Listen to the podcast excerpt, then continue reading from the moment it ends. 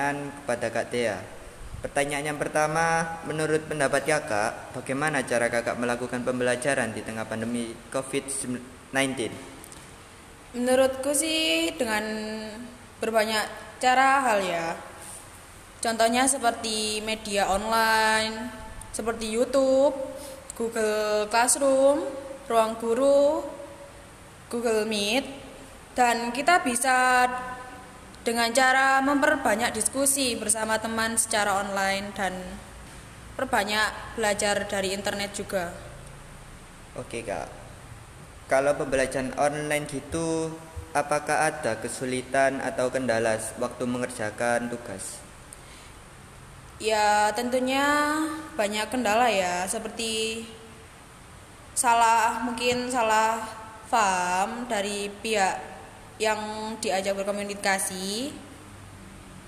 Dan kita juga jadi agak kurang paham apa yang dijelaskan dari guru seperti kehabisan waktu ataupun sinyal yang jelek.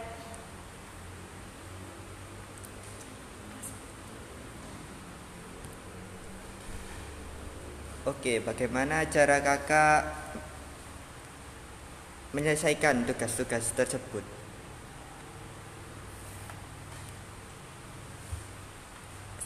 Dengan kita kan bisa melalui handphone sepertinya seperti memperbanyak informasi apa yang diberi rangkuman-rangkuman dari guru memperbanyak diskusi juga bersama teman dan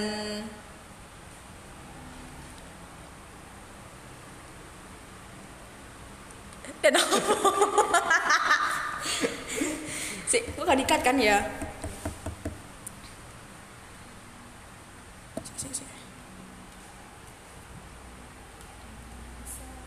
Dan bisa belajar dari materi-materi yang guru sampaikan melalui Google Classroom. Oke, lanjut. Pertanyaan kedua, bagaimana cara kakak dalam menghadapi ujian di tengah pandemi seperti ini? Kalau saya sendiri biasanya mencari informasi dari berbagai sumber di internet seperti Wikipedia, Brainly, dilihat kembali itu dilihat kembali med ah dilihat kembali materi-materi yang telah diberikan guru kita bisa membacanya dan memahami apa yang di disampaikan. Oke, apakah rangkuman dari guru tersebut itu mencukupi untuk mempersiapkan ujian di tengah pandemi seperti ini? Eh, balik sih aku ngeblank. Pertanyaannya.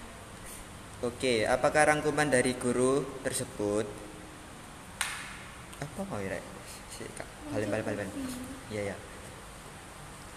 Apakah materi dari guru dan rangkuman dari alas ah, Apakah rangkuman-rangkuman dari guru tersebut mencukupi untuk menghadapi ujian di tengah pandemi seperti ini? Ada dua pilihan sih. Kalau dengan cara Google Meet, jadi waktunya kan agak sedikit ya. Ya belum bisa mencukupi sih. Jadi kayak kurang se kurang paham. Kayak ada kendala di sinyal mungkin jelek atau enggak gitu. Kuotanya habis. Kalau memberikan tugas di Google Classroom menurutku sih juga ada kendala. Kan belum ada penjelasan Okay. Jadi banyak yang kurang paham juga. Oke, berarti kalau rangkuman-rangkuman dari guru itu kurang mencukupi ya kak ya? Iya. Jadi kita harus belajar lagi di rumah. Iya. Oke, lanjut yang ke pertanyaan yang ketiga. Karir apa yang ingin kakak jalani sekitar 5 sampai 10 tahun ke depan? Saya memiliki keinginan untuk mengembangkan usaha yang saya rintis baru-baru ini di masa pandemi dan menjadi wanita yang sukses, mempunyai pekerjaan yang memuaskan untuk saya. Amin. Oke, kalau boleh tahu usaha apa yang sedang kakak jalani saat ini? Di masa pandemi ini kan banyak juga yang belajar di, dari rumah. Jadi saya memilih untuk usaha online seperti makanan, minuman, dan apa yang dibutuhkan. Jadi secara online. Oke, lanjut pertanyaan keempat. Apa pesan dan kesan lulus angkatan corona? Pesan dan kesan saya tetap semangat, jangan putus asa karena pandemi seperti ini dan terus belajar. Kita harus memperbanyak pengalaman juga. Ilmu yang dipelajari tidak 100% bisa dipahami dan dilakukan di dunia nyata karena materi dan praktik yang di semestinya dilakukan secara offline harus dilakukan secara online dan banyak-banyakin ilmu karena masa yang kita inginkan tujuan yang kita inginkan pasti juga memper harus memperbanyak ilmu dan memperbanyak pengalaman belajar juga. Oke, apa rencana Kak Dea setelah lulus SMK? Rencana saya sih kerja dulu ya. Soalnya kalau kerja bisa menabung juga dan tabung hasil tabungan tersebut bisa buat saya kuliah dan biar tidak menjadi beban pikir orang tua saya buat membayar biaya kuliah saya. Oke, terima kasih. Lanjut pertanyaan yang terakhir. Apa harapan kakak ke depannya untuk SMK ya Bali Skriat? Semoga SMK semakin sukses, Amin. jaya, Amin. Dan dari segala banyak sisi ya mencetak kader-kader yang berpotensi Amin. untuk murid-murid SMK Yapalis. Semoga bisa mengharumkan nama sekolah, Amin. membanggakan kedua orang tuanya, dan menjadi murid yang berprestasi. Amin. Amin. Oke, baiklah. Saya Arman di sini. Terima kasih telah bergabung dengan saya di podcast Kaliska. Ketika harapan tampak tidak ada harapan, teruslah berjuang.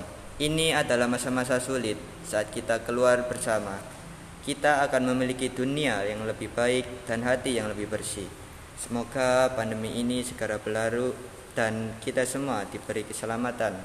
Terima kasih dan sampai jumpa. Wassalamualaikum warahmatullahi wabarakatuh. Oke, terima kasih kepada Kak Dea sudah menjadi narasumber kami. Baik, sama-sama. Makasih juga bisa diundang di sini.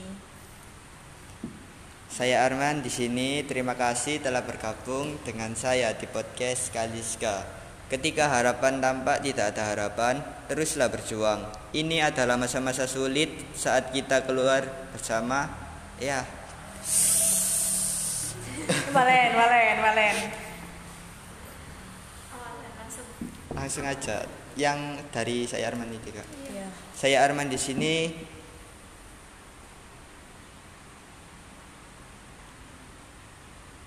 Ya, apa ya? Ya?